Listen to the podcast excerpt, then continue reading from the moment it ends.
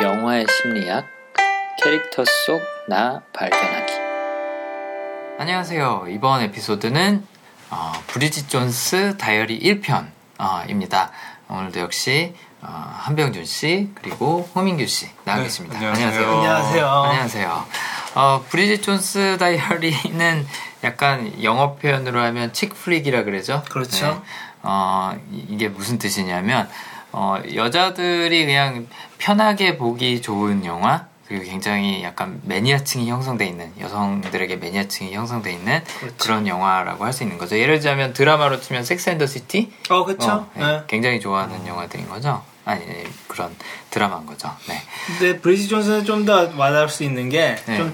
평범한 캐릭터가 그렇게 굳이 매력이 있는 캐릭터가 아, 매력이 있다고 봐야 되나요? 그러니까 막 네. 근데 막 좀막 못난이죠, 못난이. 네, 네. 못난인데 그 판타지가 이게 네, 충족이 그렇죠. 되는 네. 왕자님이 두 어, 두 명이야. 두 명이죠. 네. 신데렐라 스토리랑 어떻게 보면 그렇죠. 비슷한. 거죠. 네. 왕자님들 두 명. 아, 전형적인 코미디 신데렐라네. 네, 그렇죠. 전형적인 현대판 신데렐라 코미디라고 볼 수 있을 것 같네요. 네. 그렇죠. 어찌됐든 간에 브리진 존스 다이어리는 어, 많은 분들이 좋아하세요. 어, 이거는 꼭 여자만 좋아하는 건 아니긴 해요. 어. 남자들도 재밌게 봤던 영화로 이렇게 손꼽는 경우가 많은데 코믹적인 요소가 많으니까. 네. 어, 저 같은 경우에도 브리지 존스 다이어리는 뭐 한 1, 2년에 한 번씩 겨울철 되면은 유난히 좀 생각이 나더라고요. 어, 이 배경 자체가 이제 그. 겨울 새해로 넘어갈 때 네. 딱 그때잖아요. 그래서 유난히 좀 생각나기도 하고 네. 또 르네 즐웨거가 연기를 여기서 꽤 재밌게 하죠. 네. 네. 꽤 재밌게 하고 또 휴그랜트 개인적으로 굉장히 좋아하는 배우라서 네, 좀 챙겨보는 편이긴 합니다. 네. 진짜 르네즈르웨가 약간 인생 영화예요. 그쵸. 이, 네.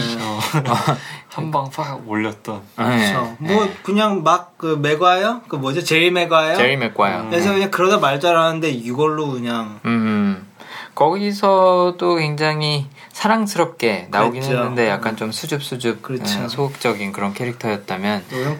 여기서는 정말 푼수로 백치미가 흘러넘치는 네. 그리고 이제 그 이게 영국에서 굉장히 떴던 소설 아닌가요? 네 맞아요 그래서 르네즈르웨거가 이거 할 때 사람들이 제가 제가? 막 이랬는데 웬걸 어. 너 소화를 너무 잘해서 이게 음. 또 호감도가 올라갔다고 들었어요. 어, 벌써 그렇구나. 15년 전이네요. 그렇, 그렇죠 네, 엄청 오래됐죠 제일 마지막으로 나왔던 시리즈가 2004년에 나왔으니까 네. 네. 와. 최근에 참고로 그 3편이 제작이 되고 있어요. 네. 네, 브리지 존스 베이비. 그래서 마크 다시랑 브리지 존스랑 이제 자녀를 낳아서 예, 일어나는 일들인 것 같더라고요. 네. 제목만 보면. 어떻게 될지 궁금하네요. 네. 네. 휴 그랜트 또 안 나오겠죠? 휴 그랜트는 아까 캐스트해 보니까 없던데, 음. 네. 휴그랜트가 이제 로맨틱 코미디가 잘 안 되나? 아니면 본인이 배우에 대해서 흥미를 잃었나? 잘 못 보겠어요, 요즘. 요새 진짜 뭐 하는지 모르겠네요. 음, 그러니까요. 딱 그 작사 작곡 그거 그 남자, 네. 예. 드루베리모랑 나. 네, 맞아요. 음, 휴그랜트 참 재밌는데. 그. 네 번의 결혼식 한 번의 장례식 아? 그게 제, 음, 제가 음. 제일 좋아하는 영화 중에 하나예요. 아, 그래요? 그런 영화가 많긴 한데, 어, 아, 전 노팅힐보다 네. 그 영화에서, 음. 네. 그 영화가 휴 그랜트 이름을 알린 영화기도 하죠. 음. 그게 아마 워킹 타이틀의 그 첫 번째 영화 아니었나요? 아, 그래요? 잘 확실하지 않아요. 어쨌든 초, 어쨌든 초기 영화였구나. 네, 네. 어, 그러니까 그 좀, 아, 네, 그 자꾸 다른 영화를 얘기를 하네. 그러니까 그, 그 네 번의 결혼식 한 번의 장례식 제가 좋아하는 게 앤디 맥다울이 나오고 네. 휴 그랜트가 나오는데 네. 다좀 잔잔한 영화예요. 음. 이제 그 앤디 맥다울은 그 사랑의 블랙홀 아, 에서 네. 나왔던 그 매력 발산을 계속 하고 네.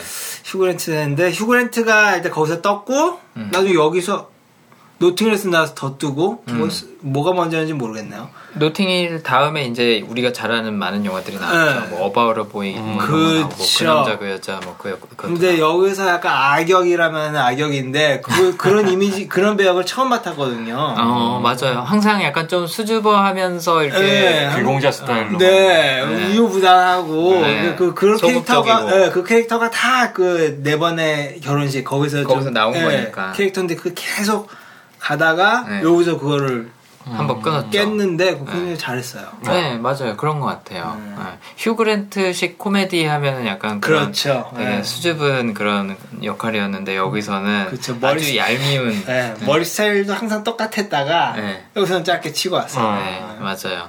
네, 휴 그랜트의 매력이 오히려 여기서 더 많이 드러났던 영화일지도 그렇죠. 모르겠어요. 르네 제럴거보다. 아 그리고 휴그랜트가 한번 휴그랜트가 그 엘리자베스 헐린가 그 네, 얘는. 에스틸라우더 광고하던 네네. 정말 아름다운 모델이라고 모델 오래. 사귀었어요. 네. 결혼했었나? 결혼했는지 아니요. 결혼을 안 했어요. 휴 그랜트는 자녀는 있는 걸로 아는데 어. 결혼을 한 번도 안 했어요. 오. 네. 근데 그때 완전 되게 보기 좋은 커플이었는데 어, 얘가 맞아요. 휴그랜트가 그때 LA에서 네. 불미스러운 일이 한 번 있었어요. 그렇죠. 뭐 차 안에서 콜거레랑 예, 콜거레 차에서 하다가 현장을 들켜서 맞아. 아, 예. 그게 기억이 나네요. 네, 맞아요. 그래서 그때 휴그랜트가 어. 뭐 이래서 어, 이제 어, 주가가 막 참 너무 이미지가 나빠졌는데 그리고 나서 이걸 찍었나? 아마 그 후였던 것 네. 같아요 이 영화가. 예. 휴 그랜트랑 엘리자베스 헐리는 정말 영국의 대표 커플이었죠. 그쵸. 뭐 거의 베컴 뭐 베컴 커플 같았어요. 네. 이 엘리자베스 헐리도 그 스파이 영화 뭐죠? 그 웃긴 영화? 아, 스파- 오스틴 파워. 오스틴 파워스. 예. 거기서 첫 번째 나와서 네. 더막 같이 막 동반으로 막 이렇게 슈퍼스타가 되고 있었는데 맞아요. 그리고 이런 일이 있었어요. 엘리자베스 헐리는 워낙 또 영국 사람들이 좋아하는 그런 그쵸. 사람이기도 하니까 뭐 네. 휴 그랜트도 그랬지만 예. 네. 그 당시에 충격이 컸었죠. 아무튼 본인의 캐릭터에 충실하게 이 브리지 존스 다이어리에서도 예, 엄청난 반응이 나오죠. 그렇습니다. 이런 거 좀 재밌는 것 같아요. 본인 캐릭터대로 나오는 네. 거. 네, 실제 영화에 나와서 약간의 셀프 디스와 함께. 그쵸. 네. 어, 브리지 존스 다이어리 어, 처음에 나왔을 때 사람들이 굉장히 재밌어 했었고 또 이 영화도 여러 명작처럼 시간이 지나서 봐도 재밌는 네, 그런 그렇죠. 영화 중에 하나였던 것 같아요.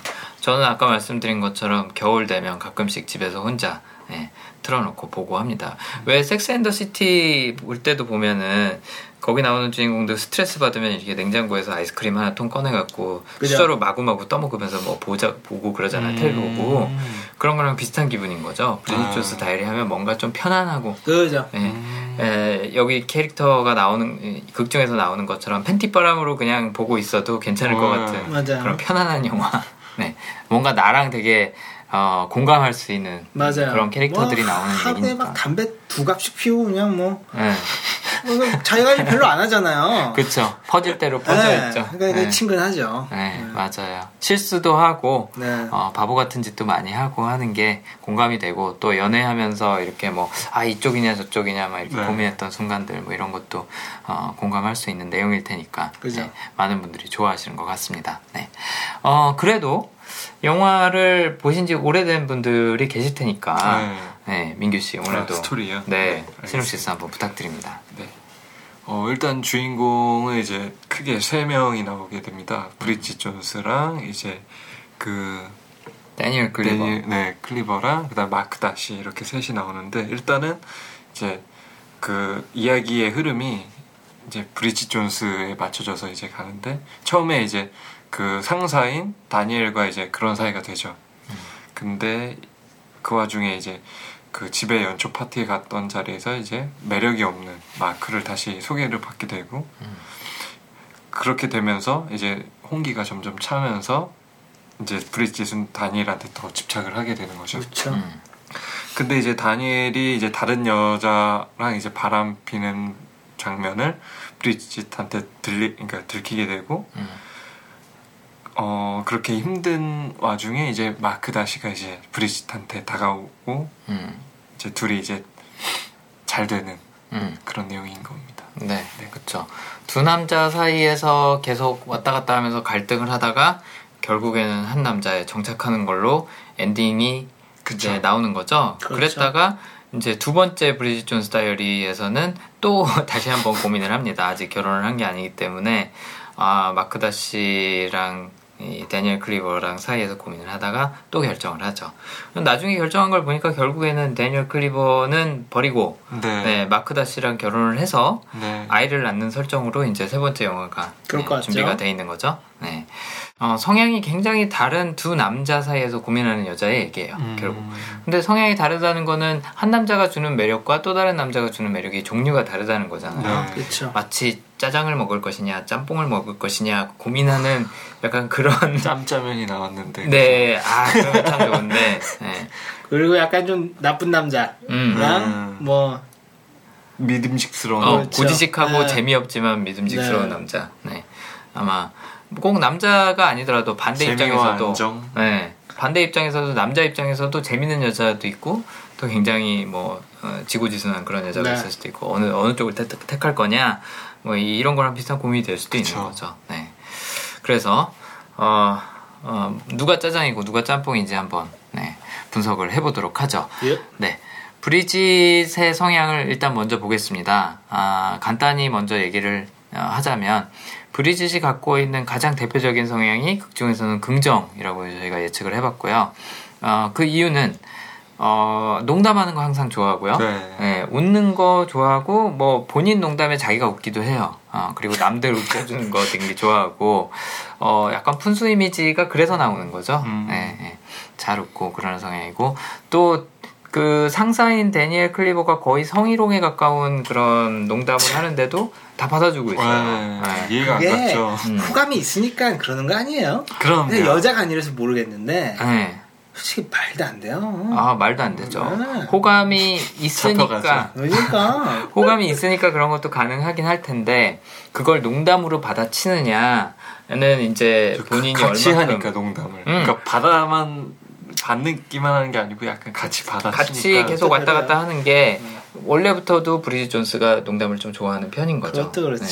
그리고 마음이 이- 있어서 그런 거 아니냐라고 말씀을 하셨는데 잘 말씀하신 게 브리짓 존스가 갖고 있는 두 번째 성향을 이제 미래지향이라는 걸로 예측을 해봤어요. 미래지향이 뭐냐면 현재에 집중해서 살기보다는 약간 미래를 항상 생각을 하면서 사는 건데 아 머릿속에서 계속 상상을 하는 거예요. 이 남자는 어떨까? 저 남자는 어떨까? 음. 영화 속에서도 다니엘 클리버가 뭐 이렇게 농담 몇 마디 하자마자 머릿속에서 상상하는 게 음. 예, 같이 결혼을 하면 이 아, 사람이 그것도 나중에 그러네요. 무슨 농담을 음. 할까? 막 이런 거. 음. 어, 처음에 뭐 스커트를 안 입고 온 것 같아요. 라는 농담으로 시작해서 결혼까지 와. 하게 됐습니다. 뭐 어, 그런 그런 상상을 하고 있는 사람이거든요. 아, 좀 보면서 휴 그랜트 쟤 정말 잡놈이다 이렇게 정말 휴 그랜트는 아니고 다니엘 클리버. 아니, 다니엘 클리버 아, 전 보면서 음. 제가 다 민망하셨어요? 전전긍긍했어요. 어, 어떡하 아, 근데 그, 원망스럽고 그좀 존스가 눈 이상한 사람 또 한 명또 아, 있잖아요. 그, 가슴만 본다. 네, 가슴- 아우, 보다. 네. 아우, 진짜. 아우, 인간. 아. 상상도 못하지 않아요? 회사에서? 회사에서는 솔직히 어, 그럼 그러죠. 큰일 나죠. 아, 그래도 미국이나 영국은 그래도 유머가 조금 살아있는 어, 것 같기는 한데 영, 영화에서. 극단적인 것 같기도 한데 네. 아, 저러진 않을 거야. 그리고 또 성희롱 하면은 또 유난히 또 세게. 네, 반응하는 게 미국이잖아요. 뭐 영국도 마찬가지겠지만 네. 굉장히 민감하죠 사람들이. 아, 그래요? 그것 미국 때문에 사람들이? 미국이 심한 것 같아요. 그것 때문에 뭐 잘리는 거는 다반사예요. 아, 그래요? 미국이 그럼요. 심하고 우리가 이게 영 근데 영화에서 보면은 다 이런 이런 자유로운 분위기라서 마치 그럴 것 같은데. 네, 한국보다 저 훨씬 걔는 공과사가 너무 음. 있어서 근데 또 그런 분위기가 용납이 되는 그런 직장이나 아니면 또 그쵸. 산업들이 있긴 예, 있으니까. 잡지사고 또 음, 사장과 비서 관계니까 음, 좀 더 친밀할 수도 있고. 음. 근데 이걸 또 너무 이 실제 상황이랑 비교하면은 아 그렇죠. 안될 것 같기도 그쵸. 해요. 브리짓 존스 다이어리 자체가 약간 좀 판타지물이니까. 그쵸. 네, 판타지 완전 판타지야 이거는. 그쵸. 솔직히 저 정도로 성희롱 하는 사람이면, 아, 영화에서 나오는 것처럼 다니엘 클리버처럼 뭔가 진심을 갖고 좋아하는 게 아니라 그냥 어떻게 한번 그쵸. 해볼까. 그랬을 가능성이 더 크죠. 네. 그래서 미래지향이라는 성향 때문에 에, 김치국을 잘 마시죠 브리짓 존스가 먼저 앞서가서 상상하고 결정하고 뭐 생각하고 하는 것들이 굉장히 많고 사람을 만날 때도 그 가능성을 항상 보는 거죠 내가 이 네. 사람이랑 나중에 결혼을 하면 어떨까를 주로 생각을 하는 거예요 현재 네. 내가 행복하다 행복하지 음. 않다 이거보다는 이 사람이랑 나랑 잘 어울릴까 괜찮을까 이런 것들을 계속 걱정을 하고 생각을 하고 뭐 친구들한테 물어보고 하는 게 이 긍정이랑 미래지향이라는 성향 때문이 아닐까 싶었던 거죠. 그 다음에 이 다니엘 클리버, 휴 그랜트가 연기했던 다니엘 클리버 같은 경우에는 어, 마찬가지로 브리지 존스와 마찬가지로 긍정이라는 성향을 공유하고 있지 않을까라고 예상을 해봤어요. 네, 그 이유는 이 사람도 어, 농담하는 거 굉장히 좋아해요. 네. 좋아하고 음. 어, 잘 웃고 어, 먼저 약간 성희롱에 가까운 혹은 성희롱의 선을 한참 넘어버린 그런 메일을 보내는 게 바로 이 데니얼 클리버죠. 먼저 보내요 이 사람이. 먼저 보내고 잘 요리조리 잘 피해 나가죠. 네, 잘 피해 나가는데 어쨌든 기본적으로 굉장히 좀 유쾌하고 농담 좋아하는 사람이고 네. 좀 밝은 사람인 거죠. 네. 긍정 갖고 계신 분들은 나 스스로도 긍정적인 그런 분위기를 좋아하지만 내가 다른 사람들을 웃기는 걸 굉장히 음. 즐기는 편이세요. 음. 그래서, 그래서 농담을 하시는 거고 때로는 뭐 망가지기도 하고 하는 거죠. 어, 긍정 누구 있으시지 않아요? 저희 중에? 네. 아니요. 없어요. 네. 어, 저희는 긍정이랑 거리가 먼 병진 씨는 어떤지 모르겠는데 하여튼 삐딱해요. 어, 아니 그때 긍정이 있으신 것 같아서. 아니야 상위 다섯 개 중에 없잖아. 없었던 것 어, 같아요. 없어 없어 없어. 저 같은 경우에도 긍정이 상당히 낮아요. 이게 근데 긍정이 성향 쪽에서 낮다 그래서 긍정적이지 않은 사람이냐 그거랑은 아, 좀 그쵸. 다른 어, 그쵸. 의미예요. 네. 네, 그냥 우선순위가 뭐냐는 거죠. 네, 이 사람들은 어, 스스로 즐겁고 막 화기애애하고 또 내가 다른 사람을 웃기고 하는 거를 이제 좋아하는 그런 스타일이라고 할 수가 있습니다. 그래서 다니엘 클리버와 브리짓 존스는 이 두 성향을 공유를 하고 있고요. 그 다음에 또 하나 다니엘 클리버가 갖고 있는 성향 중에 하나를 최상화라고 예상을 해봤는데 최상화는 본인이 이 영화에서 언급을 하기도 해요. 뭐라 그랬냐면 어, 브리짓 존스가 뭐 어떻게 네가 어, 어, 뭐 바람을 필 수 있냐 약간 이런 식으로 질문했을 때 사무실에서 대화를 하다가 나도 너랑 똑같다. 어, 우리는 그냥 최선의 선택을 하기 위해서 어, 고민하는 사람들 아니냐 같은 입장 아니냐 이렇게 어, 음. 설득을 하려고 그랬는데 그게 이제 최상화가 갖고 있는 성향일 때 나타날 수 있다는 거죠. 어, 여기서 주의할 점은 최상화를 갖고 있다고 해서 항상 바람둥이냐? 네, 이건 아니라는 겁니다. 네, 그렇다기보다는 최상화라는 성향을 갖고 있다고 하면 현재 만족하기보다는 항상 완벽이나 완성의 단계로 가려고 노력을 하기 때문에 어, 연애를 할 때도 그런 것들이 적용이 된다고 하면 어, 지금 만나는 사람의 만족을 하는 게 아니라 어, 어딘가에는 더 완벽한 음. 사람이 있을 텐데 라는 생각을 항상 품고 있다는 거죠. 그렇죠. 그런 게 좀 좀 잘못 발현된 거죠. 음, 그렇죠. 네. 잘못 발현되면 그게 이제 바람둥이가 되는 거고 네.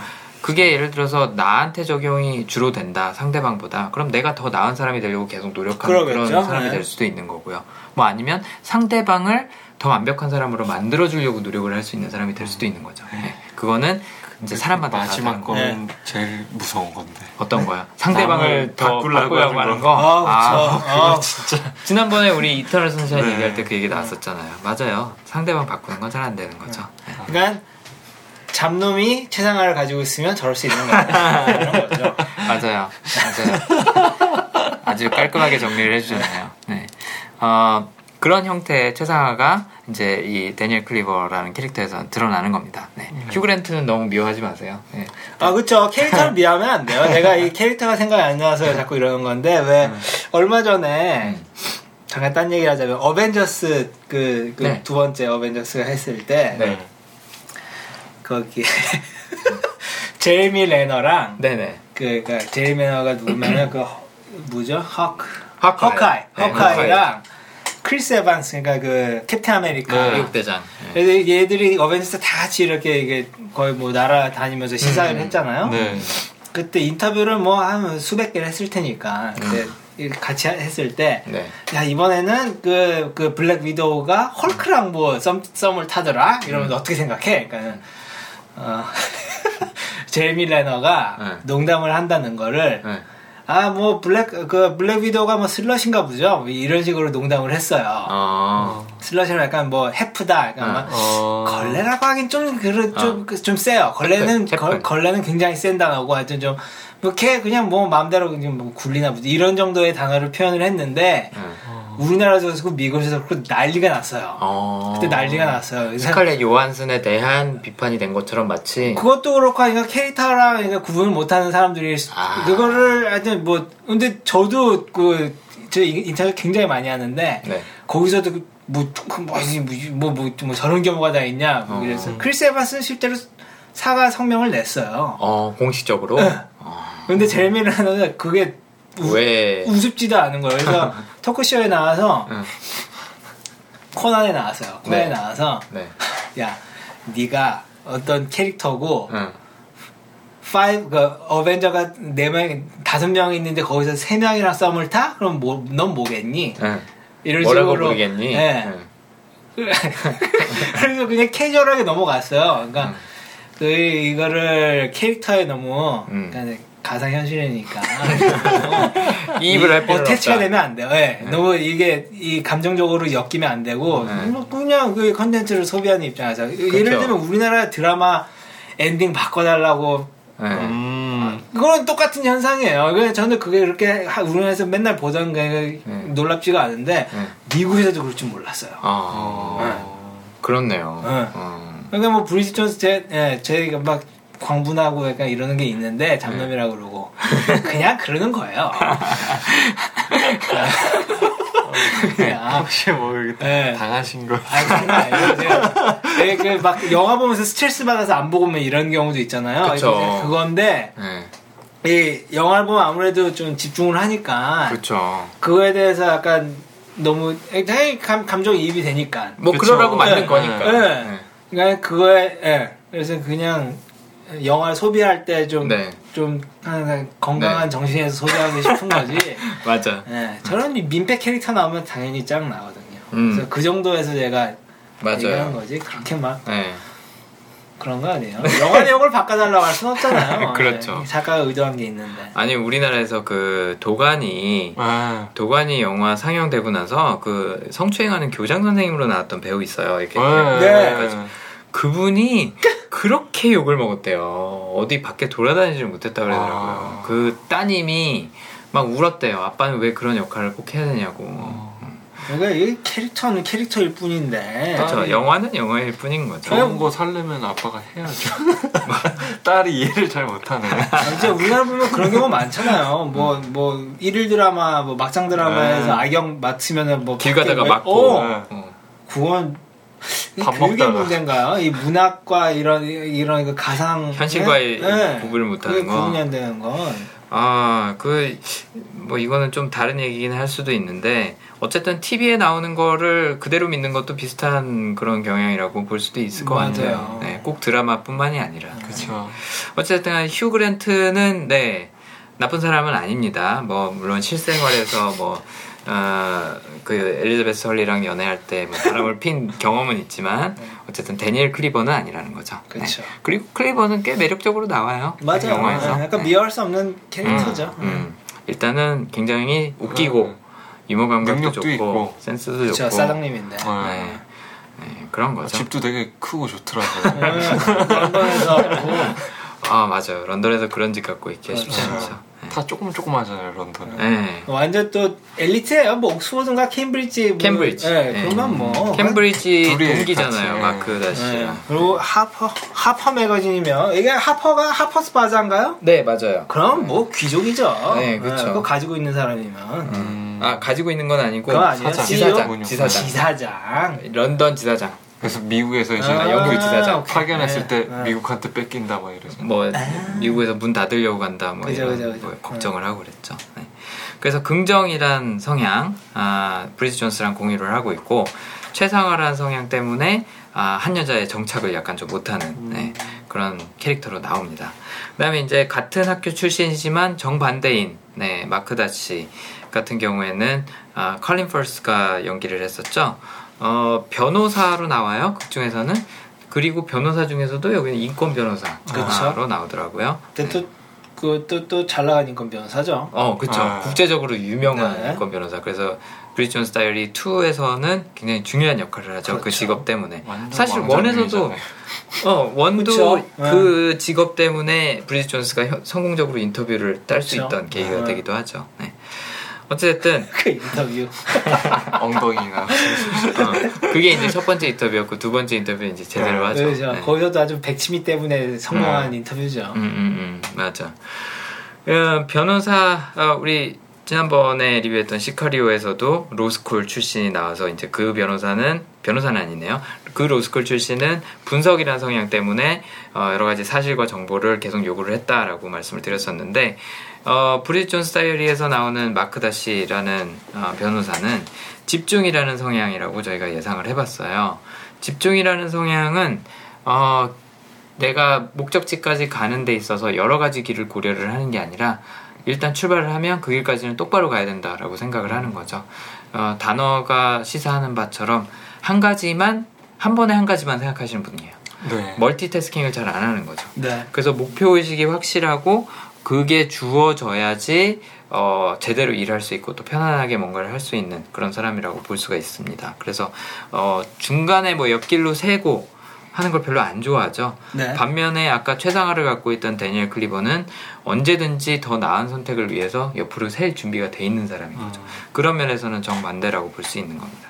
근데 마크다시 집중이 뭐 예를 들자면 이런 때 많이 나타나는 거죠. 첫 장면에서 브리지 존스랑 만나고 나서 얼마나 이 사람이 마음에 안 드는지를 자기 어머니한테 얘기를 하는데 바로 뒤에 브리지 존스가 있어도 모르고 그냥 막 얘기를 해요. 그죠. 그러니까 주변 환경 변화에 그렇게 막 민감한 사람은 아닌 거예요. 네. 대신 뭔가 하나에 꽂히면 정말 무섭게 집중하는 사람이고 거기에 굉장히 많은 관심과 에너지를 쏟는 거죠. 그 점이 약간 브리지 존스한테는 데니엘 클리버와는 다르게 마크 다시는 일편단심으로 약간 좀 자기를 바라봐 줄 것 같은 그런 안정감이 예, 보이지 않았을까 싶습니다. 네. 그래서 이런 성향들 때문에 에, 브리짓과 뭔가 아, 궁합이 잘 맞는다든지 아니면 뭐 공유하는 게 있다든지 해서 브리짓이 계속 고민을 하는 거죠. 어느 쪽으로 갈까. 네. 그래서 영화 중에서 있었던 일들로 어, 조금 이야기를 해보죠. 어, 브리짓 존스 다이어리라는 영화 제목처럼 브리짓 존스는 일기를 네. 쓰죠. 예. 일기를 쓰기 시작한 계기가 좀 특이해요. 어, 연말 연시에 가족들하고 같이 모이는 자리에서 아, 넌 언제 시집 갈 거냐? 너는 언제 어, 연애하고 너는 언제 얘기 날 거냐? 막 이런 스트레스를 받고 너왜 이렇게 뚱뚱해졌냐? 뭐 이런 얘기 들으니까 안 되겠다. 제대로 연애를 하려면 내가 다이어트도 하고 자기 관리를 좀 해야겠다라는 약간 음. 일지 의미에서 일기를 시작을 했어요. 네. 이 일기를 쓰기 시작하면서 제일 처음에 쓰는 문구가 아, 나는 이런 남자 만나지 말아야지. 일단은 음. 다이어트를 내가 20파운드를 빼겠다라는 다짐을 하고요. 그 다음에 말하는 게, 나 이런 남자 안 만나야지 하고서 이제 리스트를 쫙 적기 네. 시작해요. 거기에는 술 중독, 일 중독, 무책임한 사람, 성 도착 증, 뭐 여러 가지 리스트가 쭉 음. 나오는데, 근데 그게 내 상사야. 데니엘 클리버 같은. 예. 그렇죠. 네, 그런 얘기를 하는 거죠. 그러니까 이미 영화가 시작할 때 데니엘 클리버에 대한 호감이 아까 말씀하신 것처럼 있었던 거예요. 네. 네. 그래서 이제 사무실에서. 어, 이메일로 성희롱 네. 음, 범주에 들어가는 그런 농담들을 서로 주고받고 뭐 이렇게 하는 거죠. 네. 근데 기본적으로 브리짓도 어, 농담을 하는 걸 굉장히 좋아해요. 네. 그러니까 맞받아 쳐 주는 거고 브리짓의 그런 푼수 같은 모습, 농담하고 뭐 이렇게 몸개그하는 모습 좀 인상적인 부분 중에 하나잖아요. 그쵸. 네. 뭐 어느 게 제일 재밌으셨어요? 개인적으로는. 저 같은 경우에는 그 혼자 이제 파티 갈때 음. 바니복 입고 가는 음. 음. 되게 바보 같았어요. 그쵸. 어, 맞아요. 근데 또 근데 그 뒤에 또 따라오는 이모도 또 바보 같은 게 그쵸. 네네 이모도 도망가시잖아요. 네, 창녀 복장을 하고 왔죠. 거기 이제 그 브리짓 존스의 아버지, 네. 그 다음에 그 이모, 그 다음에 브리짓 존스 이렇게 세 사람이 엉뚱한 복장을 하고 왔었죠. 네. 근데 그런 거를 별로 그렇게 막 창피하지 않아요. 막 신나갖고 가잖아요. 네, 맞아요. 네. 그리고 막상 도착해서도 사람들이 놀려도 이게 어. 긍정적으로 받아치고 어, 어, 너 왜 그렇게 이상하게 입고 왔니? 뭐, 막 수근수근 수근 대도 별로 그렇게 개의치 네. 않고, 그냥 약간 좀 즐기려고 노력을 하는 편인 거죠. 네. 그런 게 긍정이라고 볼 수 있어요. 뭐, 남을 웃기는 것도 뭐 그 표현 중에 하나고, 또 하나는 어떤 상황에 닥치더라도, 어, 뭐, 이 나름대로 의미가 있겠지. 네. 네, 거기서 재미를 찾으려고, 의미를 찾으려고 어, 노력을 하는 스타일인 거죠. 네. 병준 씨도 혹시 뭐 브리즈 존스가 했던 행동 중에 아 이런 거 이 여자 뭐 되게 긍정적이구나 아니면 농담하는 거 좋아하는구나라고 느껴졌던 부분 혹시 있어요?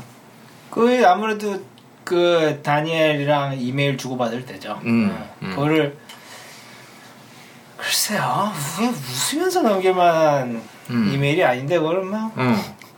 제가 컨디션이 굉장히 좋을 때 그런 식으로 받아쳐요. 음, 누가 나한테 이렇게 덤비면은 네, 네. 웃으면서 받아칠 수 이- 있는데, 삶에서 아무 문제가 없을 때. 예.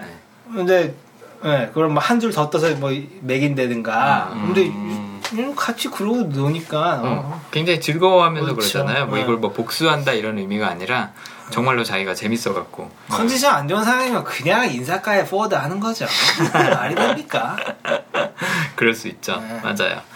어, 브리지 존스가 이런 이메일을 주고 받는 것도 그렇고 또 파티에 나중에 가서도 어, 그 뭐야 데니엘 클리버가 계속 뭐 가- 집에 가자, 어, 뭐 나가자 하면서 그런 성적인 농담을 하는데도 다 받아주죠.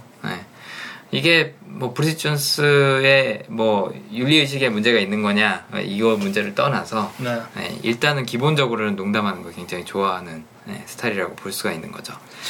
데니엘 클리버도 그 유머 코드를 공유를 하기 때문에 처음에 굉장히 잘 맞아요.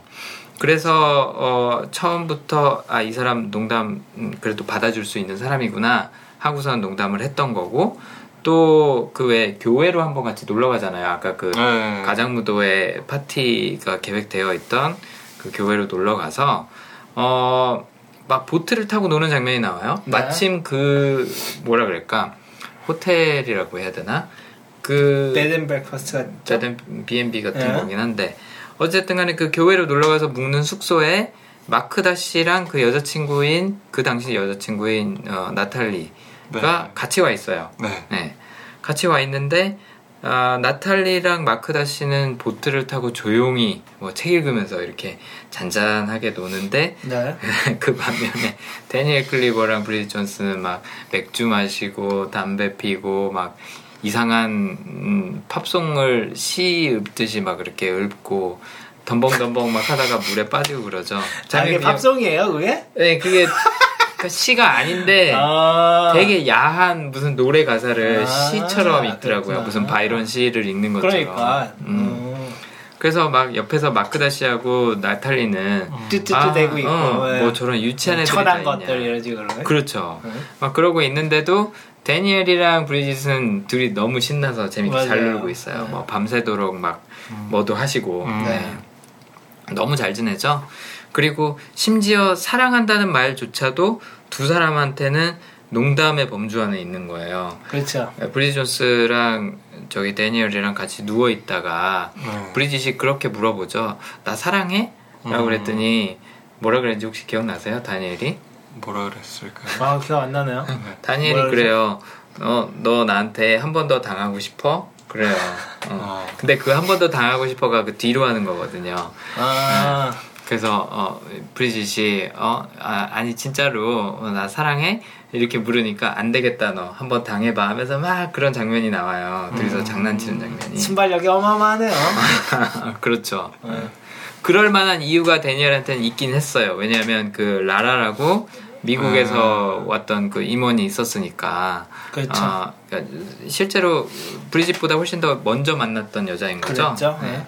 그런 게 있으니까 사랑한다는 말을 쉽게 못한 것도 있지만 그렇겠죠. 기본적으로는 어쨌든 농담을 굉장히 좋아하는 거고 그렇죠. 어, 너 나 사랑해라는 거에 대해서 답변을 하지 않았는데도 그냥 넘어가는 브리짓 존스도 농담을 좋아하기 때문에 가능했던 거죠. 그렇죠. 이와 같은 상황을 지금 뭐 두 분 같은 경우에 사귀는 여자친구한테 이런 질문을 받았어요.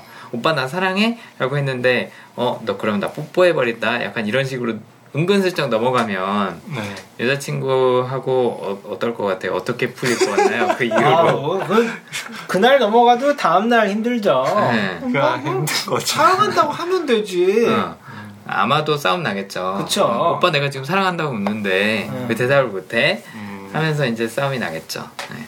근데 여기서도 아까 성희롱 이메일 보냈을 때처럼 브리짓은 그냥 농담으로 받아쳐요. 음. 어, 농담으로 받아치고 그냥 재밌게 좋은 게 좋은 거지라는 식으로 넘어가죠. 네. 어, 혼자 이제 남겨두고 데니엘은 다시 런던으로 돌아가죠. 교회에 있다가 어, 그러면서 했던 행동이 아까 말씀드린 긍정 말고 최상화라는 성향이 이제 어, 드러난 거라고 봤었는데 뭐냐면 혼자 집에 갈 때는 우아하게 가야지 라면서 차를 보내줘요. 음. 어, 데니엘이 단순히 뭐 부자라서 잘 나가서 그러느냐? 어, 저는 꼭 그렇다고 보지는 않았어요. 뭐 그러면 브리짓한테 호감을 베풀기 위해서 호의를 베풀기 위해서 하는 거냐, 호감을 보여주는 거냐? 그것도 어, 물론 있었겠지만 가장 중요한 이유는 이 사람이 원래 뭔가 하려면 제대로 하고 어, 제일 좋게 어, 음. 최고로 약간 이런 가치관이 반영이 되지 않았었나 싶거든요. 네. 그래서 이제 그런 게 어, 이렇게 배려해 줄 때는 굉장히 좋게 나타나는데 편하게 집에 갔잖아요. 그렇죠. 문제는 그 차를 타고 집에 왔을 때는 이 최상화란 성향이 데니엘 음. 클리프 아, 클리프 클리프란다. 데니엘 클리버한테는 잘못 나타나갖고 음. 다른 여자를 만나고 있는 게 들통이 나는 거죠. 네. 음. 그래서 그거를 해명을 하면서 데니엘이 아까 얘기한 것처럼 우리 나이에는 최선의 선택을 해야만 하고 어, 나도 그렇게 하려고 노력하는 중인 거다. 어, 어, 미국의 성을 나라는 굉장히 자신감이 있고 어, 무엇보다도 젊잖아. 그러니까 이렇게 얘기를 하는 게 어, 얼마나 데니엘이 완벽한 여자를 찾고 있는지를 네, 음. 보여주는 네, 그런 그걸 거. 대놓고 얘기해요. 어, 대놓고 얘기하는데, 뭐, 이거는 뭐, 개인 취향이, 취향에 따라 다르긴 하겠지만, 그것도 그러네요. 대놓고 얘기하는 게 관계에는 도움이 될 때가 사실은 많죠. 뭐 근데 막 아, 비교하면서 아, 그거는 잘못한 거죠. 정말 아, 진짜 나쁜 캐릭터예요. 근데 재밌는 건, 마크 다시도 비슷한 짓을 한다는 거죠. 어, 그것도 그래요. 마크 다시는 대놓고 브리짓 존스가 부족한 점을 얘기를 하죠. 네. 데니엘은 맞아요. 상대 여자가 얼마나 어, 자기 마음에 지금 드는지 그걸 얘기를 했는데 브리짓 존스가 나쁘다는 얘기는 안 했어요. 근데 마크 다시는 대놓고 나쁘다고 얘기를 하죠. 그렇죠. 네. 아무튼 둘 다 솔직한 캐릭터예요. 네. 네, 이 극에서 그것도 판타지인 게 저는 이렇게 생각을 하는 게 어, 실제 상황이었다면 얼마나 솔직하게 얘기를 해줬을까 이 두 남자가 마크 다시는 얌전하게 군을 뭐 좋은 얘기만 해줬을 가능성이 높을 테고 데니엘 클리버는 좋게 좋게 넘어가느라고 뭐 이제 아, 이런 얘기들을 안 했겠죠. 뭐 라라가 뭐 자신감 있고 젊어서 난 좋아 뭐 이런 얘기들 안 했겠죠. 중요한 건 데니엘이 완벽한 여자를 찾고 있다는 거예요. 네. 그래서 어뭐 이 전에도 뭐 수많은 여자들을 아마 사귀었을 테고 어 브리짓 존스한테 나중에 이제 집으로 찾아오죠. 네.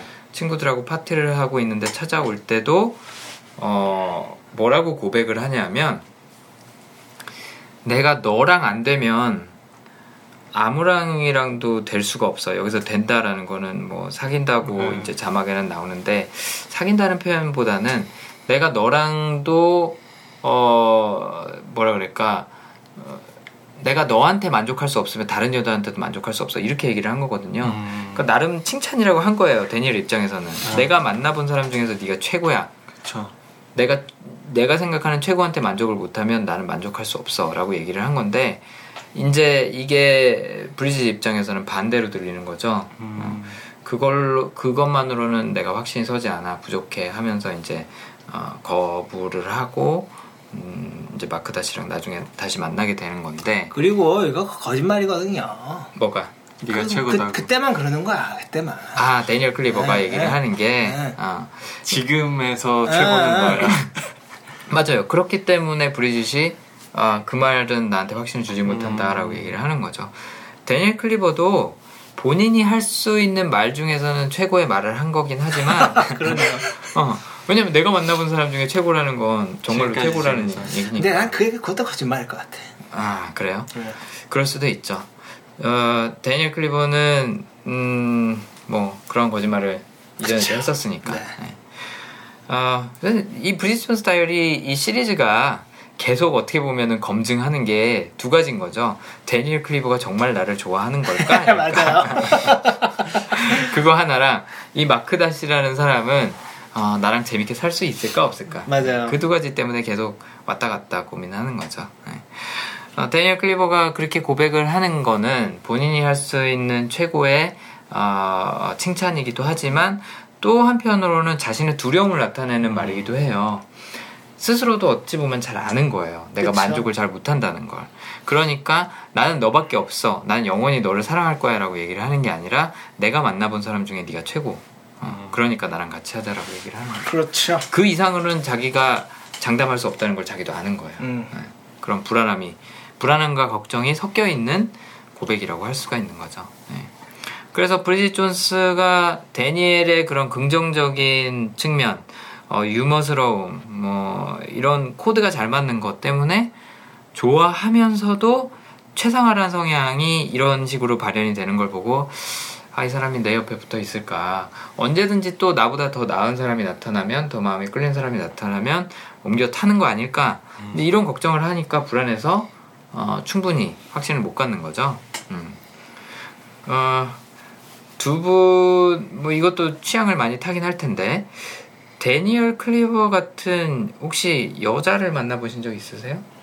굉장히 유머스럽고 분위기도 잘 맞춰주고 농담도 하고 막 망가지기도 하고 하는데 항상 뭔가 더 하기를 바라고 더 완벽하기를 바라고 아 아니요, 전 없었어요. 아. 네. 저도 없었던 것 같아요. 어, 그런 분이랑은 좀 성향이 안 맞으셔서 안 맞죠. 어, 못 만나신 네, 거죠? 처음부터 그랬던 것 같아요. 어, 처음부터 어. 근데 네, 저는 그냥 자동으로 거부 반응 나오는 것 같아요. 그러니까 아무리 매력적인 사람이라도 네. 이런 성향이 보인다 그러면 약간 좀 네. 썸, 썸? 썸 정도? 음, 좀 만나보다가 근데 정말 괜찮은 친구인 거 아는데 음, 어 약간 미리 스트레스까지 아니더라도 미리 아 쟤는 좀 이- 이러 이러게 될 음. 것 같다. 그러니까 음. 혼자 시나리오 쓰고 그냥 어. 먼저 그냥 발뺀 것 같아요. 걱정이 되는 거죠. 그쵸. 예, 예. 아무리 긍정적인 브리짓 존스조차도 이 상황을 아, 그냥 어떻게든 잘 되겠지 하고 넘어가기에는 너무 위험 부담이 네. 큰 거죠. 그죠. 예, 예. 그 비어 있는 부분, 어, 결핍된 부분을 충족시켜 주는 게 이제 마크 다시의 예, 역할인 거죠. 어, 굉장히 고지식하고 패션 센스는 정말 꽝이고 왠지 로맨스라고는 눈꼽만치도 모를 것 같은 이런 목석 같은 아, 마크 다시한테 끌리는 이유는 처음에는 사실 브리짓 존스가 전혀 끌리지 않아요. 싫어하죠. 네. 네. 왜 끌렸을까요? 어느 순간에 끌린 거라고 생각하세요, 두 분은?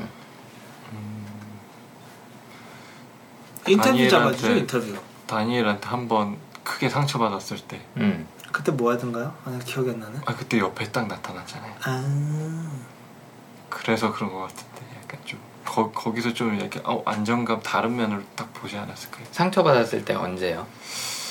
그 그때 아니에요? 약간 얘 바람 피고 응. 난 다음에 네. 그 다음에 또 이제 콜린 퍼스가 나중에 나타나서 나 너 좋아한다고 네. 아 그때 그러던가요? 어, 네. 네. 네. 그 저녁 식사예요. 그러니까 그쵸 그 저기 뭐야 데니얼 클리버랑 그 일로 인해서 헤어지고 네 어, 친구들 초청으로 저녁 식사에 가죠. 근데 그 자리에 브리짓 존스만 빼놓고 다 커플이에요. 맞아. 네. 근데 그 커플 중에 하나가 이제 나탈리랑 마크 다시였던 네. 거죠. 근데 마크 다시가 이제 브리짓 존스가 집에 가려고 그래요. 왜냐면 커플들이 다 이상한 질문하면서 괴롭히거든요. 그죠. 참 못했어요. 어, 그 진짜 못됐어요. 네. 맞아요. 그런 면에서도 약간 긍정으로 잘 받아치고 나왔어요 아, 맞아요. 브리짓이 그래도 긍정으로 받아치고 나왔어요. 그러면서 저는 이, 이, 이 영화가 여자들이든 뭐 아니면 뭐 남자들한테도 마찬가지지만 좀 공감을 살 수 있는 이유가 되게 얄미운 친구들 있잖아요. 아 그런 거를 전형적으로 보여주는 것 같아요. 왜 오피스 그 TV 시리즈도 네. 회사 내에서 볼 수 있는 온갖 진상 캐릭터들을 다 모아놓은 거잖아요. 그런 음. 것처럼. 거, 그렇죠. 네. 응? 네. 아니 근데 오피스는 기본적으로 막 응. 막 악한 캐릭터는 없잖아요. 그렇죠. 막, 예. 네. 아니 여기서도 마찬가지예요. 여기서 나오는. 사람도 네. 다 괜찮은 사람들인데 음. 하는 말들이 굉장히 얄밉고 상처를 주는 네, 그런 것들인데. 저 엄청 받았을 것 같아요 오늘 진짜 할 말인가? 음. 그래서 브리짓 존스가 이제 속상해갖고 집에 가려고 그랬는데 지금 민규 씨가 말씀하신 것처럼 마크다 씨가 이제 계단을 내려가고 이야기를 하죠. 네. 어, 나 진짜 너 좋아한다 너에 대해서 이런 것들이 마음에 안 들어. 아, 라고 이제 맞다, 쭉 맞다, 얘기를 맞다. 해요. 음. 너 헛소리 자주 하고, 주정뱅이고, 음. 옷은 엄마처럼 입고, 하는데, 너는 멍청이는 아니야. 음.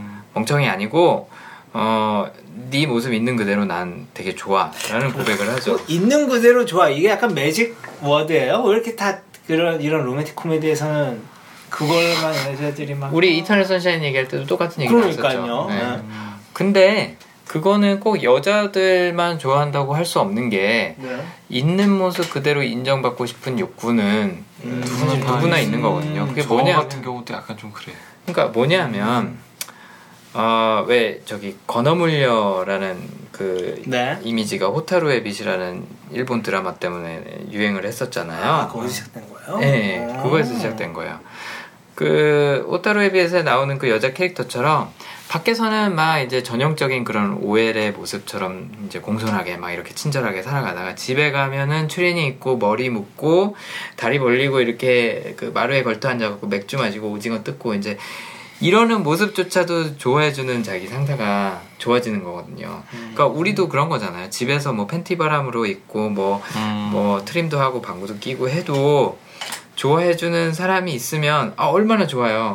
그냥 나 평소 그래요. 하는 대로 그냥 행동하면 되는 거고 굳이 뭔가 억지로 노력을 하고 네. 억지로 참고 이럴 필요가 없는 거죠. 그쵸. 예. 그냥 나 평소 하던 대로 하게 놔둬주는 사람이 있으면 아 좋죠. 예. 우리가 아까 민규 씨가 그게 위험하다 그랬잖아요. 바꾸는 거. 다른 사람을 바꾸려고 그러는 거. 어. 그죠. 바꾸려고 하지 않는 사람들인 거죠. 네, 어떻게 보면 그러네요. 스트레스. 어, 잔소리 하는 것도 없고, 나보러 이래라 저래라 요구하는 것도 없고, 그냥 있는 그대로, 어, 그래, 오케이, 좋아, 사랑해. 이게 되는 아 거니까. 얼마나 행복해. 그쵸. 이게 좀 성숙한 태도죠. 남을 인정하는. 아, 그쵸. 네. 근데 남을 인정한다는 게 꼭 좋은 면만 바라보는 건 아닌 거예요. 여기서 마크다 씨가 하는 것처럼, 너 이런 거, 이런 거, 이런 거는 정말 별로야. 아 니면 그쵸. 이거는, 네. 이거는 너 정말 못하는 것 같아. 아닌 것 같아. 근데 그래도 난 네가 좋아. 라고 하는 거는, 아, 사실 그게 진짜거든요. 그쵸. 어, 좋은 면만 보고 어, 나는 그냥 네가 항상 이랬으면 좋겠어라고 하는 거는 그렇죠. 마치 너 집에 와도 화장 지우지 마 내가 눈 감기 아, 전까지 인형놀이 하나. 어, 네. 그거랑 똑같은 거니까 그렇죠. 그러니까 너 화장 벗고 있어도 괜찮고 추리닝 입고 있어도 괜찮아라고 얘기를 해주는 게 너 그, 러면 너는 좀 뭐 살쪄 보이기도 하고 얼굴은 푸석푸석하기도 하고 하지만 난 그래도 네가 좋아라고 얘기를 해주는 게 음. 이제 마크다 씨가 하는 거죠. 그렇죠. 마크다 씨는 아까 얘기한 것처럼 집중이라는 성향이 있기 때문에 주변을 잘 못 봐요. 네. 내가 뭔가 하나 생각하고 꽂히면은 그거에 대해서 얘기를 하는 거죠. 뭐 음. 애둘러 얘기하고 이게 안 되는 거예요. 멀티태스킹이. 네. 음. 그리고 고지식하고. 어. 정말 반대되는 캐릭터네요. 그쵸. 네. 네. 네. 데니엘 클리버랑은 거의 180도 다른 캐릭터로 설정을 한 거죠. 설정을 했는데 그 반대되는 면들이 왜 브리짓 존스한테 매력적인지도 이제 브리짓 그렇죠. 존스 캐릭터에다 심어 놓은 거고. 네. 어.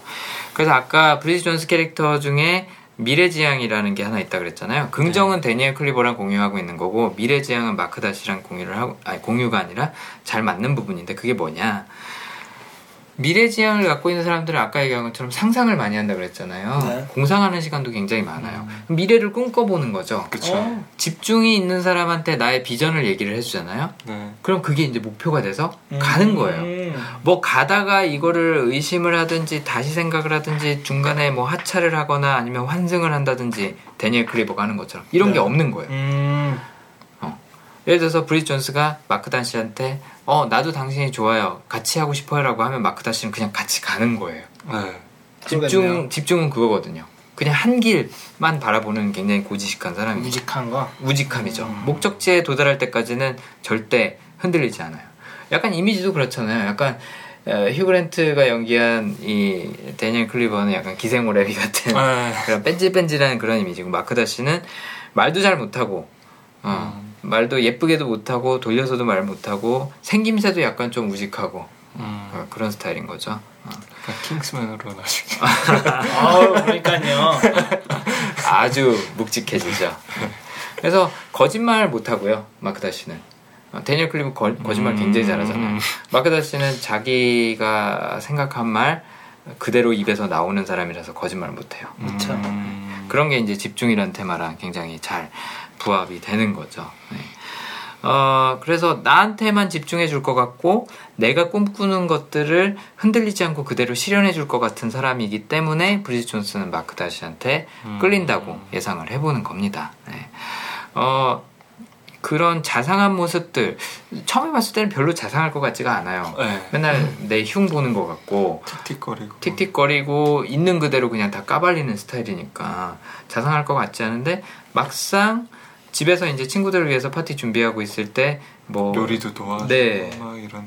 그 파란 끈을 스프에다 넣어갖고 스프가 파란색이 되잖아요. 아, 뭐 아. 이거 무슨 색소인지 모르는데. 그거 그거 심지어는 끈도 예, 원래 이제 표백되지 않은 그런 아. 끈으로 이제 음식할 때 쓰는데 그거는 표백된 거 플러스 화학 염료 플러스 잘 보면은 약간 비닐도 섞여 있는 것 같아요. 비닐이죠, 100%. 20% 이렇게 돼요.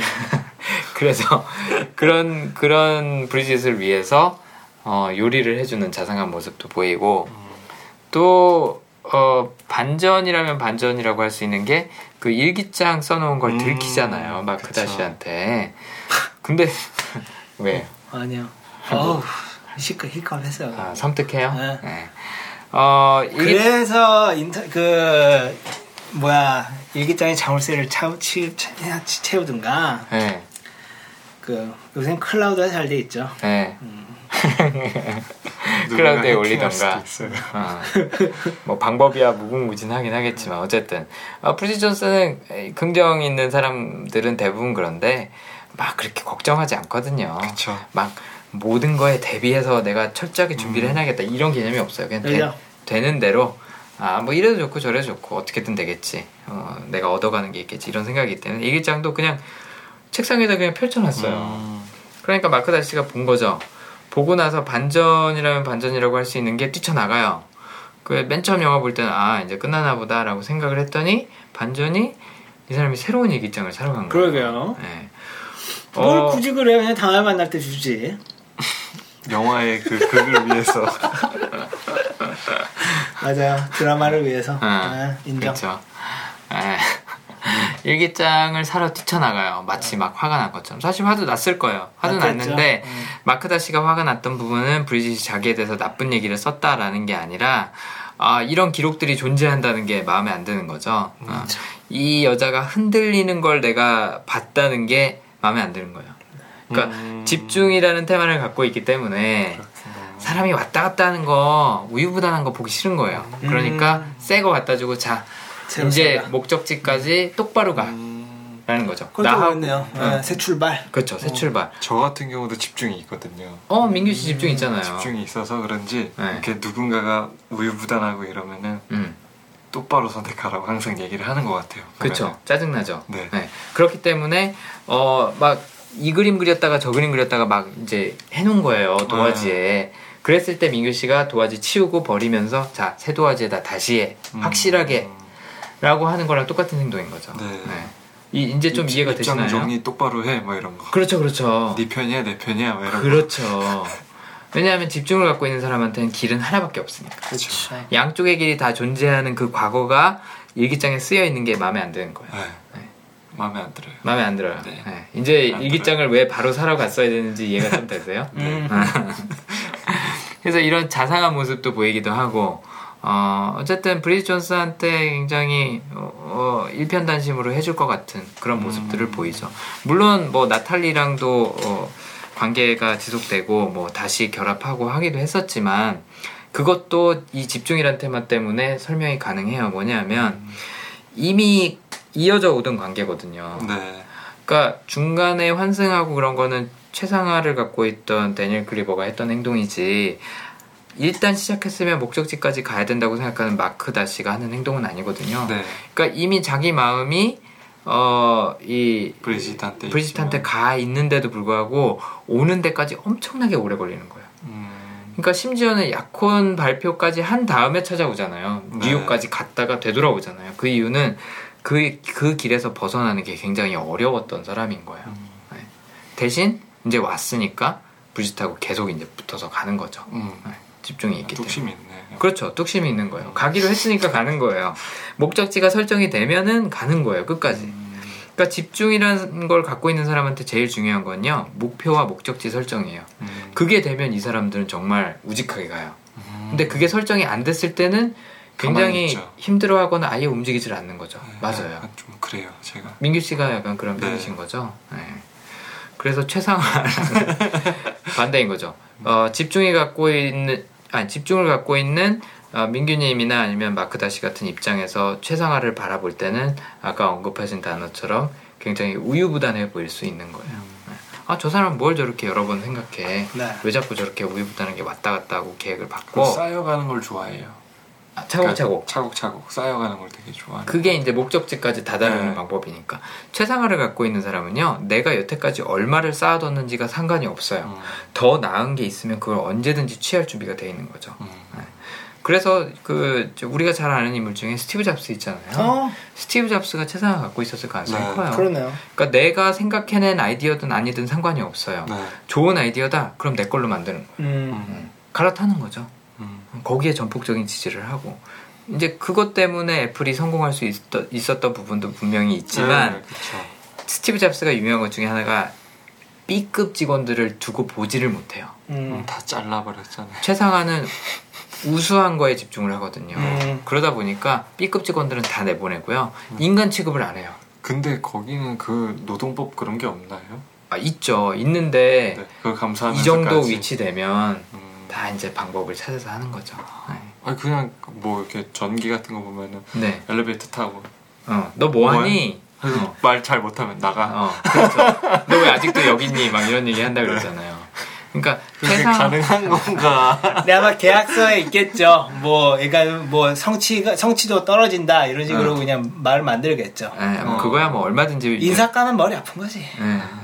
그렇죠. 예. 예. 법제팀에서 알아서 잘했을 거예요. 그죠. 예. 어. 아니, 그러니까 실업수당을 주는 주는 한이 있어도 있어도 자르는. 거죠. 예. 예. 스티브 잡스가 일하는 방식이 그랬으니까. 스티브 잡스가 네. 이 최상화를 갖고 있는데 굉장히 강하게 발현이 된 거예요. 아, 그렇죠. 그러다 보니까 이런 부작용도 생기는 거고 그쵸. 또 이게 잘 발현될 때는 힘들어했으니까. 맞아요. 잘 발현될 때는 또 성과로 나타나게 아, 되는 그렇죠. 어쨌든 성향에 이렇게 양면이 있는 거죠.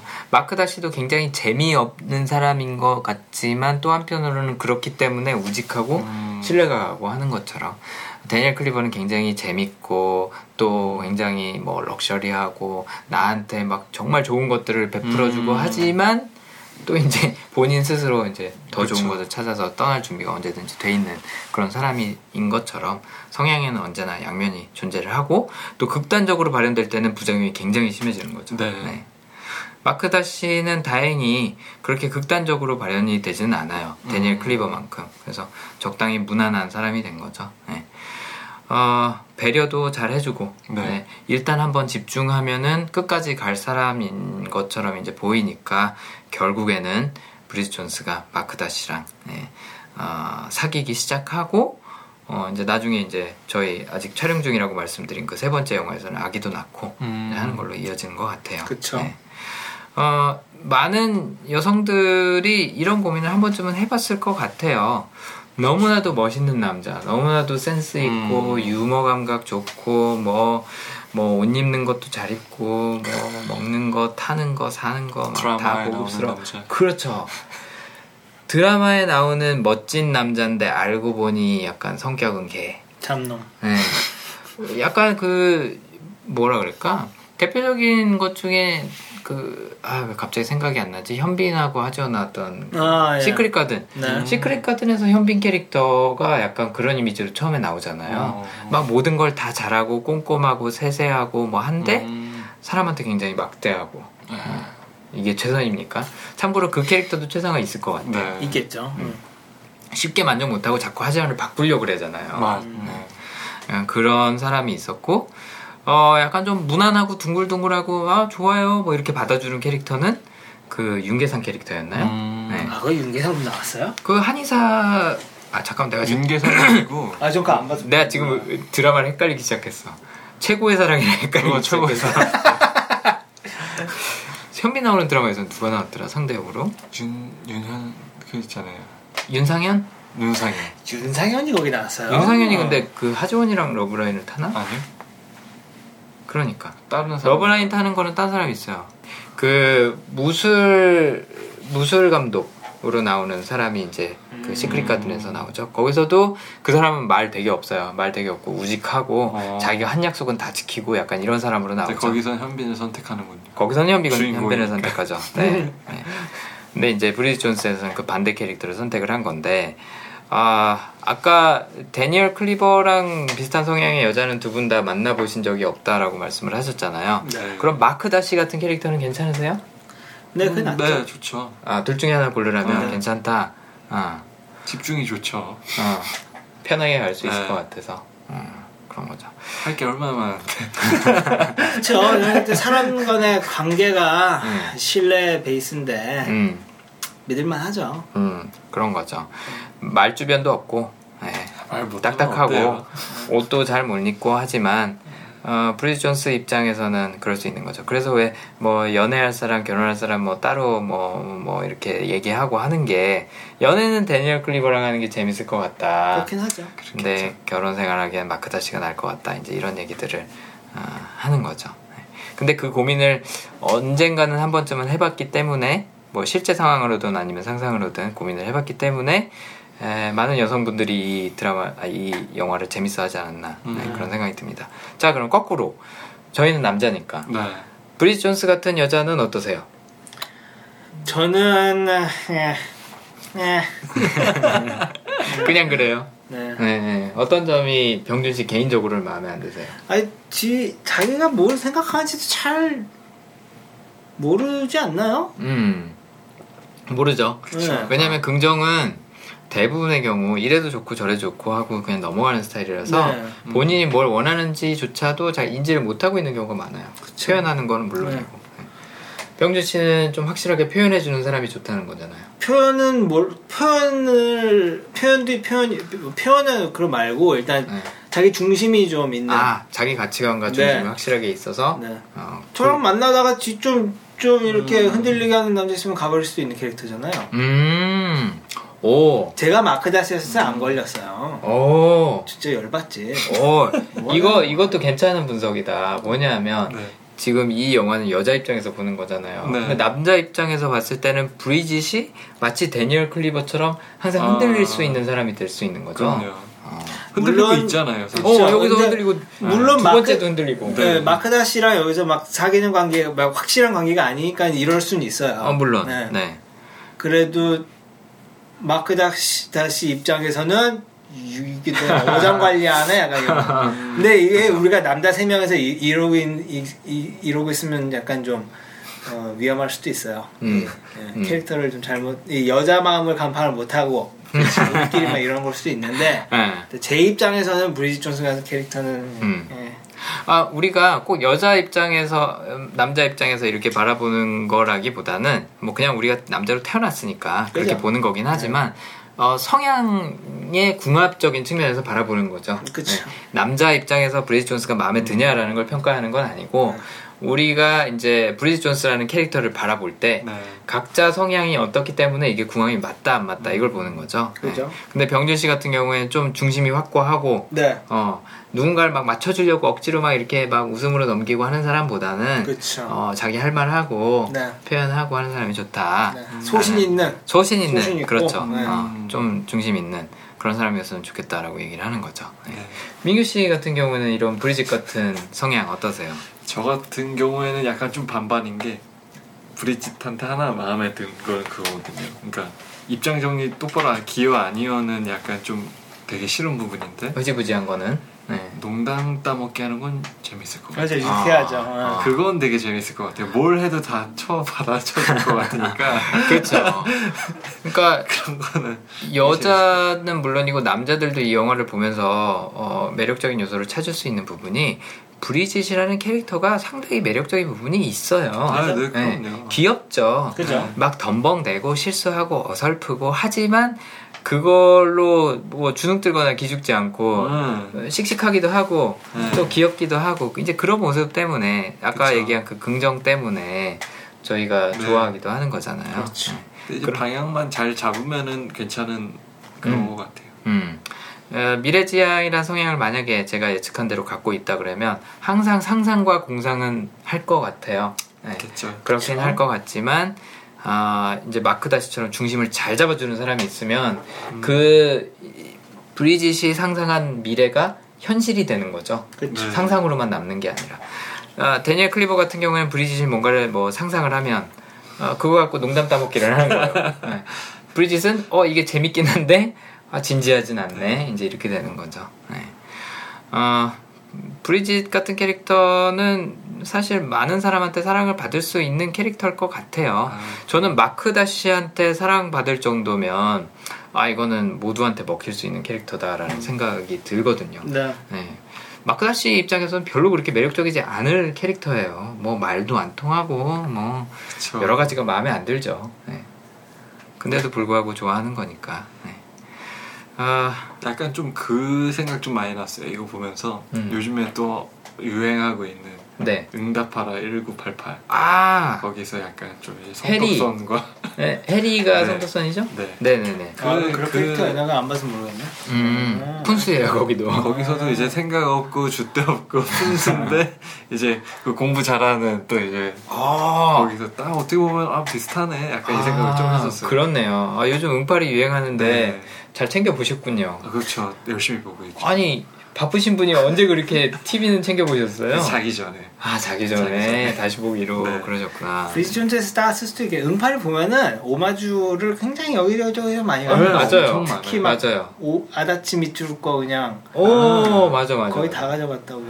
어 그 얘기하니까 그리고 패러디도 좀 많이 나오고. 맞아 그렇겠죠. 맞아. 응. 아그 얘기하니까 진짜 공감이 되네요. 네. 브리지 존스의 핵심 스토리라인은 한 여자가 두 성격이 전혀 다른 두 남자 사이에서 고민하는 거잖아요. 그리고 어떻게 될지 약간 예측해보는. 근데 응팔도 고민 응팔도 세 명이에요. 거기선 고민이. 아, 이 업그레이드, 한 단계 업그레이드. 예, 초이스를 늘려서. 근데 응사, 응칠, 응팔 다 어쨌든 핵심이 이게 나중에 미래에 어떻게 풀릴까. 네. 결국 누구를 선택할까 이거잖아요. 그, 그 서스펜스를 계속 갖고 가는 네. 거니까. 그런 측면에서 브리지 존스 다이어리 그 시리즈랑 닮아 있네요. 음. 어, 그러면서 약간의 향수 추억을 딱 넣어서 그렇죠. 그렇죠. 사람들한테 쫙. 아, 이거 기획 잘했네요. 어, 응- 응답하라. 응답하라 기획 좀 어, 차요. 네, 저도 막 맞아요. 챙겨보지는 않았는데 네. 스토리라인만 보면은 대충 나오잖아요. 그쵸. 어, 뭐 H2, 터치 뭐 네네. 이런 거 이렇게 가져 잘 가져온. 건데 음, 맞아. 안될 수 없는 구조예요. 음. H2에서도 그 두 캐릭터 사이에서 계속 고민하잖아요. 그렇죠. 러프도 그렇고. 러프도 그렇고 네. 항상 그 구조로 가져가는 거죠. 네. 어, 아 그런 게 계속 네. 적용이 되고 있구나. 그 시대는 양념이에요, 제가 봤을 때. 응- 맞아요. 네, 아, 맞아요. 응답하라 시리즈는 맞아. 어. 그리고 약간 이번 응답하라는 좀 더 가족에 좀 더 이렇게 음. 넣어준 것 같아요. 어른들의 향수를 네. 거두고. 아니면 또그그 세대 그 그 시절 못 겪 못 겪어보지 못한 친구들한테는 또 새로운 세상이니까. 네. 아 맞죠. 저런 게 우리- 있었어. 우리가 그러니까. 70년대 그, 모르듯이. 네, 모르지만 네. 좋아하는 거랑 많이 좋아하는 맞아. 거랑 비슷한 현상 같아요. 맞아요. 네. 그래서 브리짓 존스 다이어리 보시면서 어 이제 브리짓 존스한테도 공감을 할 테고 아 나는 아. 왜 이러지 하는 약간 그런 거에서도 공감을 할 테고 또 두 남자 사이에서 공감하는 것도 공감을 하실 테고 하겠지만 어좀 주의 깊게 보시거나 아니면 여러분도 생각해 보실 부분이 하나, 한 가지 더 있다면 어, 내 성향은 어떻길래 나는 마크 다시한테 더 끌릴까? 혹은 데니얼 클리버한테 더 끌릴까? 왜냐면 네. 브리짓 존스이기 때문에 마크 다시가 마음에 드는 거거든요. 그쵸. 본인 스스로가 약간 좀 중심이 안 잡히는 사람이니까. 아, 예. 네. 근데 만약에 브리짓 존스의 성향이 어, 지금 병준 씨가 예, 약간 좀 선호하는 그런 스타일처럼 어, 주관이 굉장히 뚜렷하고 뭐 하는 스타일이라고 했다. 그러면 또 달라질 수도 있는 거죠. 그렇지. 내가 데니얼 클리버를 끌고 가겠다. 아. 내가 얘 잘 이렇게 뭐라 그러냐 길들여 갖고 끌고 그쵸. 가겠다 이렇게 갔을 수도 있는 거죠. 네. 그래서 여러분도 한번 그런 성향에 대해서 생각해 보시면 좋을 것 같고 어, 아까 처음에 말씀드렸던 것처럼 이 연말연시 되면 자주 그렇게 생각이 나더라고요. 음. 네, 그래서 아이스크림 퍼먹으면서 네. 네, 맥주 한 잔 따라놓고 네, 볼수 있는 그런 재밌는 어, 정말 팝콘 같은 영화죠. 아, 네. 캐릭터도 맞아요. 팝콘인 거고 네. 네, 재밌게 볼 수 있는 영화 같아서 또 마침 응팔 얘기하시니까 아, 네. 또 더 공감이 가네요. 그래서 응팔 자주 보시는 분들도 또 한번 한번 꺼내 보시면 재밌을 것 같은 그런 영화인 것 같습니다. 네. 그리고 또 브리즈 존스의 또 어, 묘미라고 하면 어, 아까 이제 향수라는 거 응팔에 대해서 말씀을 하셨는데 향수를 자극하는 그런 클래식한 신나는 음악들이 참 많이 나와요. 네. 어, 여기서 또 디스코 음악 나오죠. 우리 옛날에 음. 마션 리뷰할 때 그렇죠. 거기서 음악들이 적재적소에서 네. 적절하게 쓰이는 거 네. 그게 굉장히 OST 계속 나오잖아요. 네. 뭐 그 아리사 프랭클린의 Respect도 나오고 뭐 네. 아- I'm Every Woman 뭐 이런 거 나오고 Someone 아, Like 그쵸. You, 예. 어, Ain't No Mountain High Enough 뭐 이런 음. 정말 신나는 그런 음악들이 아, 계속 나와요. 그래서 어, 아까 얘기한 것처럼 아이스크림 퍼먹으면서 어, 왜 첫 장면에서도 그죠. 첫 장면에서 첫 장면에서 아, 브리짓 존스가 따라 부르잖아요. 예. 어, 그 All by Myself 아. 셀린 디온 노래를 막 숟가락 잡고 아이스크림 퍼먹으면서 따라 부르고 하는데 네. 정말 이렇게 팝콘처럼 가볍게 아, 그냥 신나게 즐길 수 있는 영화라서 극장에서 시, 시카리오 보시고 집에 와서는 Bridget Jones Diary 예, 파자마 입고 보시면 즐거운 음악과 또 재밌는 캐릭터들과 함께 볼 수 있는 영화라서 좋을 것 같습니다. 예. 네. 아 저희가 이제 어, 벌써 12월 둘째 주죠. 아, 네, 이제 한 두 주. 남았어요. 그래서 어, 연말 끝나기 전에 리뷰가 이제 한두 번 정도 더 남았을 것 같은데 어, 연말 가기 전에 예, 꼭 한번 보시면 좋을 영화 같습니다. 네. 어, 다음 영화에서 그럼 또 찾아뵙기로 하고요. 네. 오늘은 여기서 마무리를 하시죠. 네. 아, 예. 두분 모두 고생. 고생 많으셨습니다. 네. 감사합니다. 감사합니다.